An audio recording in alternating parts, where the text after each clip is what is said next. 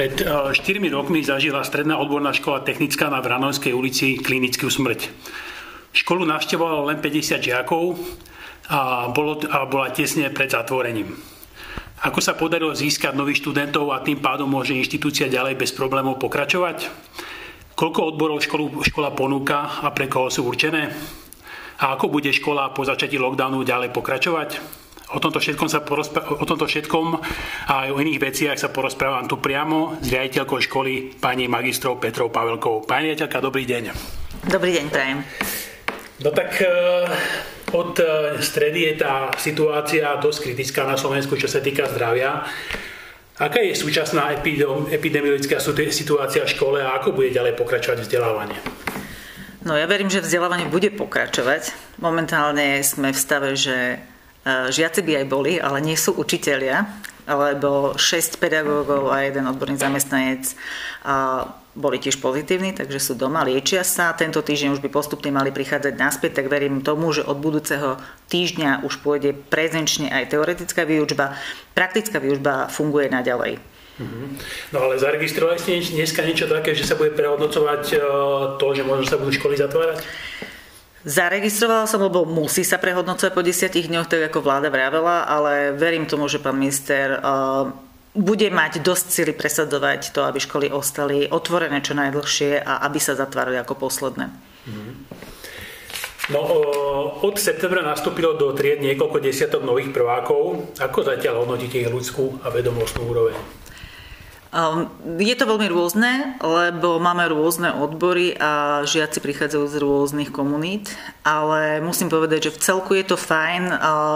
Myslím, že je veľmi veľa aj aktívnych žiakov, je veľa žiakov, ktorí sa chcú vzdelávať, ktorí chcú pomáhať škole a sú samozrejme aj takí, ktorí nevedia ešte čo so sebou, ešte sú mladí, ale um, na to sme tu, mhm. aby sme ich tie 3-4 roky nejakým spôsobom usmernili, čo ďalej so životom. Je na nich nejak vidno, že bola teda tá ročná pauza uh, kvôli korone? No, tak musím povedať, že toto som si ja nejako vôbec neuvedomila.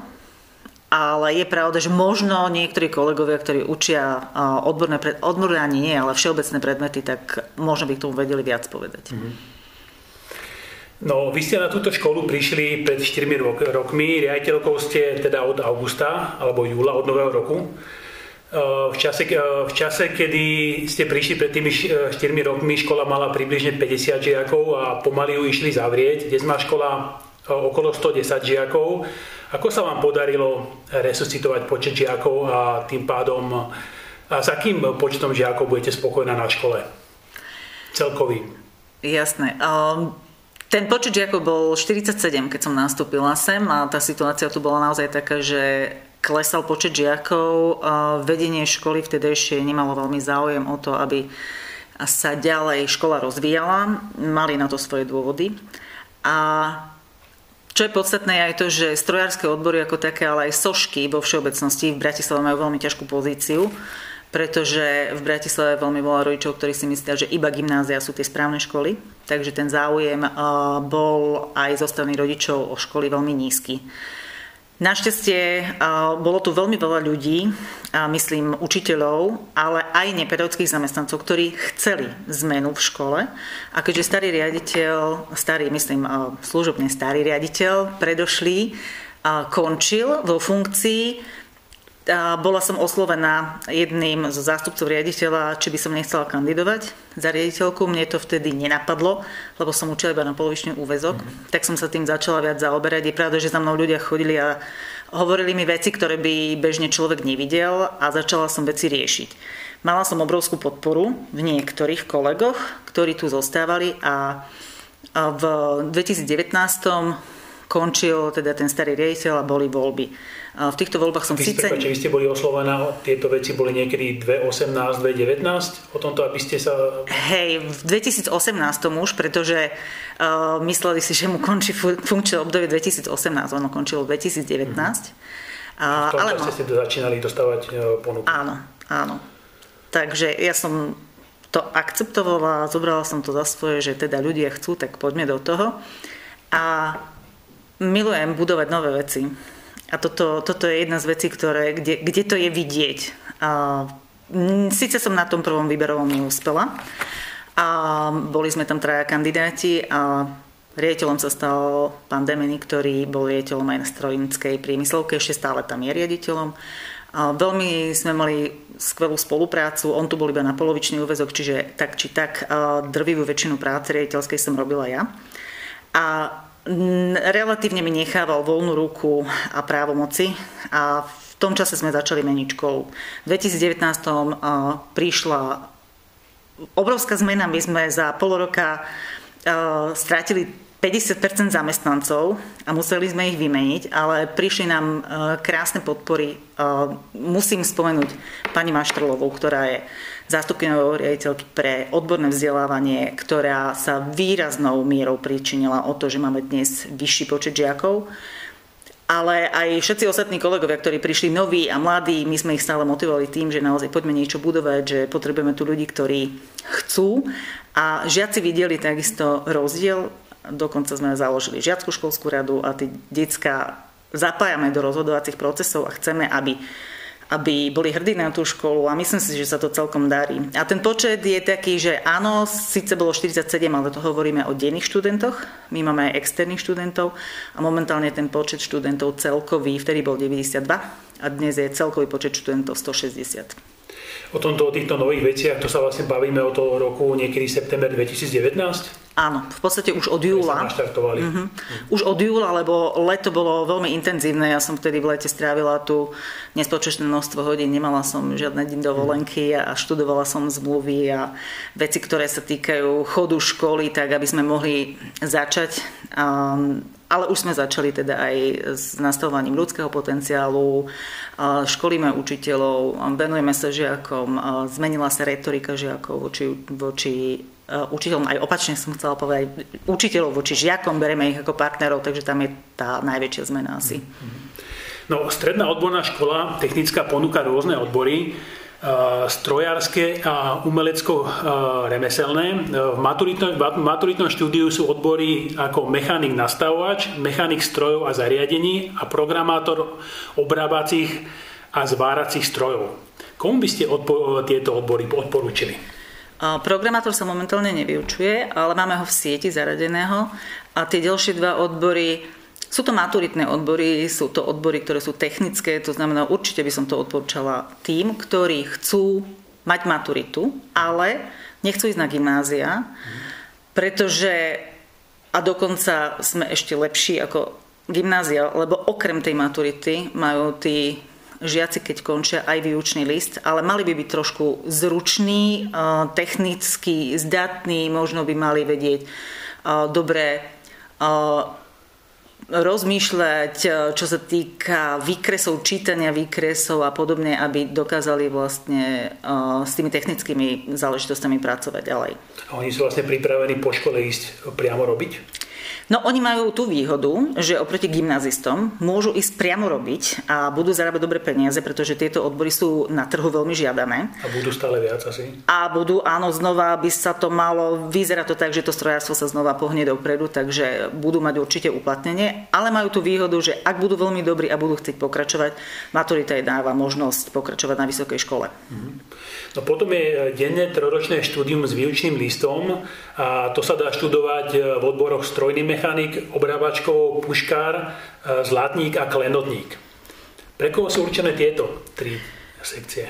Veľmi často sa nás pýtajú, prečo zlatník a klenotník. E, my sme strojárska škola, a je treba si uvedomiť, že vlastne všetky tieto tri odbory pred tým, čo ste vymenovali, a zlatník a klenotník majú spoločné to, že v prvom ročníku sa učia obrábať kovy. Aj zlato je totiž to kov aj striebro a teda oni sa učia obrábať kovy a to ručné spracovanie kovov majú vlastne všetci. A tieto odbory sú určené pre žiakov, ktorí mm, nevynikajú v škole, povedzme, že nemajú ambície mať maturitu, ale sú zruční a baví ich práca.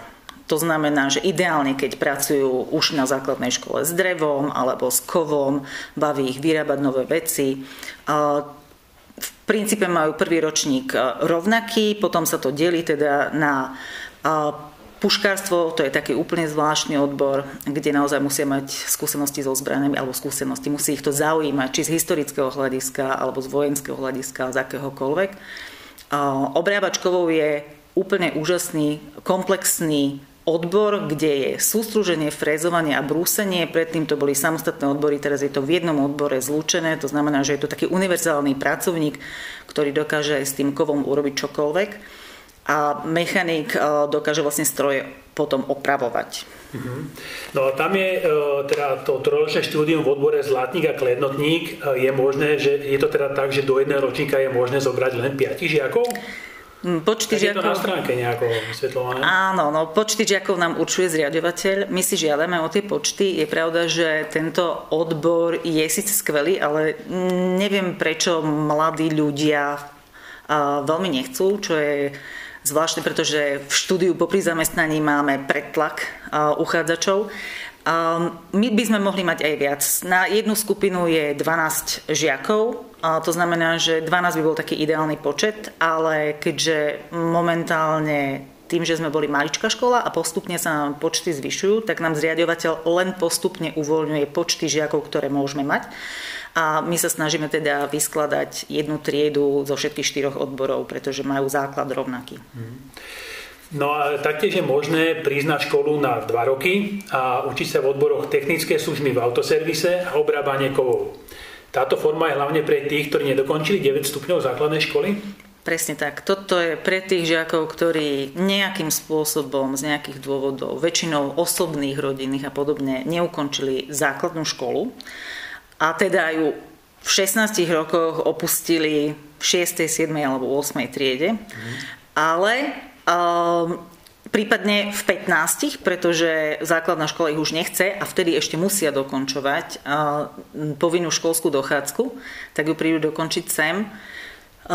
Toto je také nešťastné z môjho pohľadu pre tie deti, lebo je to štúdium, ktoré ich môže baviť, môžu byť dobrí.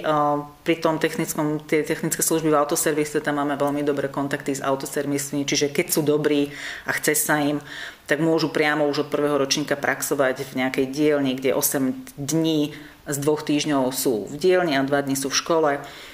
Je to, ja by som povedala, že také preklaňovacie obdobie medzi tým, ako musia ešte dokončiť tú uh, povinnú školskú dochádzku. Veľa z nich si ale počas toho obdobia uvedomí, že predsa len potrebujú uh, nejaké vzdelanie a nejaký papier, uh, tak sa prihlasujú potom na kurz na získanie nižšieho stredného vzdelania, kde majú možnosť si dokončiť vlastne to základné vzdelanie a potom sa môžu prihlásiť na akýkoľvek trojročný. Potom musia ísť zase na 3 roky sem? Alebo sú im mm. uznané nejaké, nejaké skúšky alebo nejaké... Nič im nie je uznané no. a oni v podstate po dvoch rokoch dostanú iba papier o zaučení, čiže mm. nie výučný list. Mm. A môžu potom zostať buď u nás, ak e, sa im páči naša škola ak ich zaujímu odbory, alebo môžu ísť na akúkoľvek inú školu. Mm. No, na, na strednej odbornej škole technickej eh, na Vranovskej ulici je možné študovať štúdiu popri zamestnaní v odboroch obrábačkov, puškár, zlatník a klenotník. Túto možnosť využívajú študenti, ktorí popri vzdelávaní pracujú? Presne tak. Tam sú už tí ľudia, ktorí to robia preto, lebo chcú Čiže nie preto, že musia niečo vyštudovať. Často sú to ľudia, ktorí majú skončenú vysokú školu, ale majú napríklad rodinnú firmu zlatnickú alebo majú nejakú kovoobrabackú dielňu a podobne a chcú si zvýšiť kvalifikáciu, alebo to potrebujú preto, aby si mohli otvoriť živnosť. Takže takíto ľudia tam chodia, ale sú tam sa pracuje veľmi dobre, lebo oni sú veľmi motivovaní. A môže prísť hoci koľko sa prihlásiť, alebo máte nejaké obmedzenia? Mm, vždy sú obmedzenia a to počtom, mm-hmm. pretože jednu skupinu, ako som vravala, môže tvoriť maximálne 12 ľudí, a mm-hmm. aby to bolo efektívne a aby to bolo bezpečné. Mm-hmm. Takže každý rok otvárame jednu skupinu pre zlatníkov, klanotníkov a jednu skupinu pre strojárske odbory, čiže obrabačovkov, puškárov. Mm-hmm. No a ešte jedna možnosť a to je nadstavbové štúdium, ktoré ponúka dve možnosti a to je strojárstvo v členení na výrobu, montáž a opravy prístrojov a zariadení a obrábanie materiálov a obrábanie materiálov. A sem prichádzajú tí študenti, ktorí chcú popri výučnom liste získať ďalšiu kvalifikáciu pri uplatnení na trhu práce alebo, alebo možno, že ísť na vysokú školu? A, áno, ešte máme jeden odbor, ktorý sme zaviedli vlastne teraz v septembri a to je podnikanie v remeslách a službách. A, tie strojárske nadstavbové odbory sú presne určené pre našich študentov, ktorí končia trojročné štúdium, ale aj pre všetkých ostatných študentov, ktorí končia nejaký 24-kový odbor strojársky, To znamená, to môžu byť automechanici, elektro, neviem čo. Každý, kto má nejakú špecializáciu strojárskú, môže si dokončiť teda zvýšiť kvalifikáciu a urobiť maturitu v tomto nastavbovom štúdiu. Keďže predtým sme mali Zlatníka Klenotníka, oni mali nadstavbové štúdium umelecko-remeselné práce a tie boli zrušené, tak sme požiadali o zaradenie do siete pre odbor podnikanie v remeslách a službách a ten je určený. Primárne sme to robili kvôli našim študentom, zlatníkom, klenotníkom, aby mohli pokračovať ďalej a zvýšiť si kvalifikáciu, ale v druhom rade je to zase určené pre všetkých študentov odborných škôl, ktorí končia s výučným listom a chcú sa naučiť podnikať v remeslách a službách a získať teda kvalifikáciu a maturitnú skúšku. Mm-hmm. No, e, súčasťou školy je internát e, pre 400 žiakov. E, koľko žiakov strednej odbornej školy v Ránovskej ho využíva a čo všetko internát ponúka? Našich žiakov je tam relatívne málo. Myslím si, že teda toto, toto je oblasť, ktorú by sme mohli viac rozvíjať a mohli by sa k nám hlásiť žiaci vlastne z celého Slovenska práve preto, že majú možnosť bývať priamo pri škole. Máme ich tam teraz asi 15 ubytovaných, väčšinou sú to tí, ktorí sú nie len že z iných kútov Slovenska, ale hlavne sú to zahraniční študenti, máme tu Srbov, Ukrajincov a mhm, podobne. Um, a áno, na internátoch je dokopy asi 400 žiakov a sú to hlavne teda žiaci zo, zo stredných škôl v zriadovateľskej pôsobnosti Bratislavského samozprávneho kraja. Vieme nejak povedať, koľko to môže rodičov stáť? Napríklad, keď sem príde chlapec Jasne. z východu, tak koľko to stojí ten internát, ubytovania a strava? Napríklad Jasné. na mesiac? Uh, Internát, keďže je to čiastočne dotované, stojí, keď je to 5-dňová prevádzka, že chodí každý víkend domov, tak to stojí to, a teraz sme zvyšovali platby, stojí to 50 eur. Na týždeň? na, týž, na mesiac. Na mesiac. Na mesiac. A ten, ktorý je 7-dňový, to znamená, že ostávajú aj cez víkend, ten stojí 55. Strava sa hradí samostatne. Tí, čo sú na internáte, majú možnosť teda priamo v jedálni našej školy sa strávovať počas týždňa. Môžu mať teda aj raňajky, aj večere. Obedy si vybavujú v škole, čiže ak sú to naši žiaci, tak tu majú kompletný servis, čo sa týka strávy. A a sumy vám teraz úplne z hlavy nepoviem, máme ich napísané na webovej stránke v časti jedáleň, mm-hmm. ale sú to, myslím si, že veľmi priaznivé sumy. Večera je tuším okolo 2,50 a keď si vezmete, že je to teplé jedlo, ktoré dieťa teda každý večer môže dostať a každý večer nejaké iné jedlo, tak si myslím, že je veľmi dobré, keď môžu chodiť sem na stravu. Býva sa štandardne na dvojizbových, alebo je tam viacej možností, teda viac posteli? Na jednej mm, izbe? Mm, nie, nie, nie. Štandard je dve postele na jednej izbe a je to bunkový systém, to znamená, že dve izby majú spoločnú kúpeľňu a toaletu a chodbičku, kde majú uložené veci. Mm. No a no, žiaci majú možnosť ísť na niekoľko mesiacov študovať cez projekt Erasmus do zahraničia. Do akých krajín v súčasnosti ponúkate túto možnosť a využili ju niektorí žiaci v tomto ročníku? Ak áno, koľky? No, momentálne máme Erasmus nastavený tak, že sa má ísť na štvortýžňové stáže Sicília, Portugalsko, Španielsko a Česká republika a bohužiaľ už mali vycestovať, ale vzhľadom na epidemiologickú situáciu sa vycestovanie preložilo zatiaľ na január. Uvidíme, že či to bude možné. Ten prvý, prvý výjazd má byť na Sicíliu. Mhm. Sú tam vybratí štyria žiaci.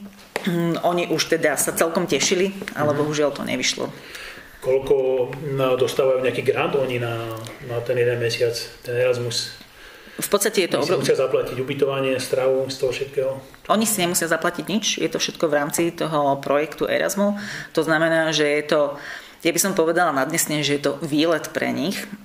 I keď nie je to výlet, ale je, malo by to byť taká odmena pre aktívnych študentov a pre tých študentov, ktorí sú dobrí, čo sa týka vzdelávania.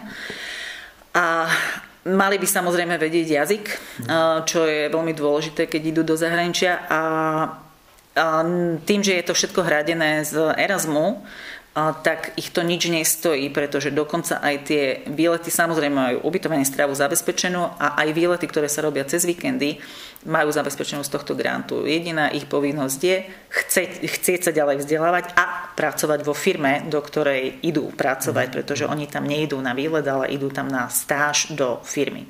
Takže to je stáž a neštudujú tam vôbec na nejakej škole? Nie. Mhm. No, e, technická škola získala od Bratislavského samozprávneho kraja, respektíve od Ministerstva školstva, vedy, výskumy a športu finančnú pomoc na zveladenie budovy.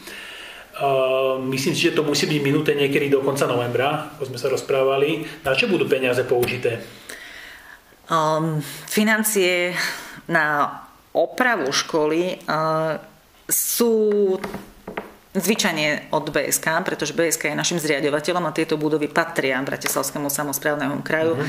My sme vlastne iba správcovia a snažíme sa teda, aby tie budovy boli v prevádzkovateľnom, prevádzky schopnom stave.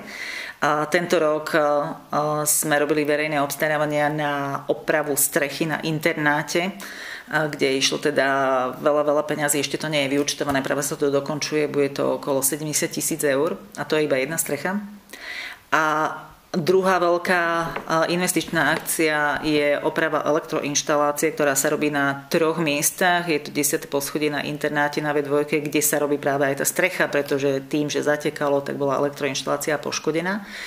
Potom sa opravuje elektroinštalácia v strojárskej dielni na celom hornom poschodí, lebo tam máme počítačové učebne a tam neboli funkčné ani zásuvky. Samozrejme v 70. rokoch, kedy bola budova postavená, sa nedimenzovali tie elektrické inštalácie na dnešné pomery a ešte sa opravuje zlatnícka dielňa, ktorú sme presťahovali z budovy z Udenickej naspäť do školy, tak aby sme mali všetko pod jednou strechou. A tam teda pôjde okolo 100 tisíc. A teda aj telocvičňa sa malinko rekonštruuje?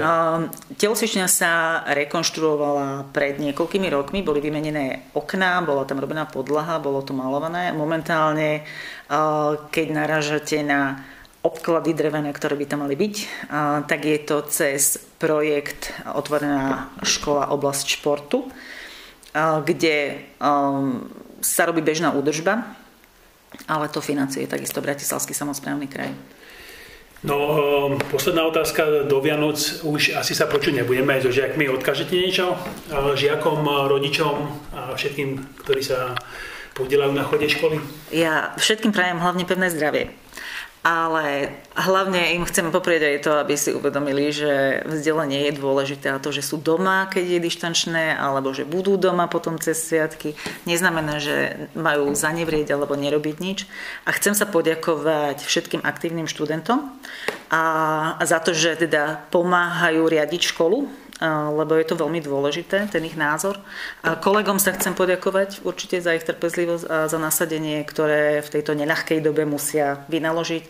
A rodičom možno ich trošku povzbudiť, aby sa nebali nás kontaktovať, aby s nami viac spolupracovali, pretože my o to stojíme určite a chceli by sme teda, aby aj tá spolupráca s rodičmi bola na lepšej úrovni. A potom všetkým prajem krásne sviatky. Ďakujem pekne, to bola pani magistra Petra Pavelková, riaditeľka školy. Ďakujem pekne. Ďakujem aj ja.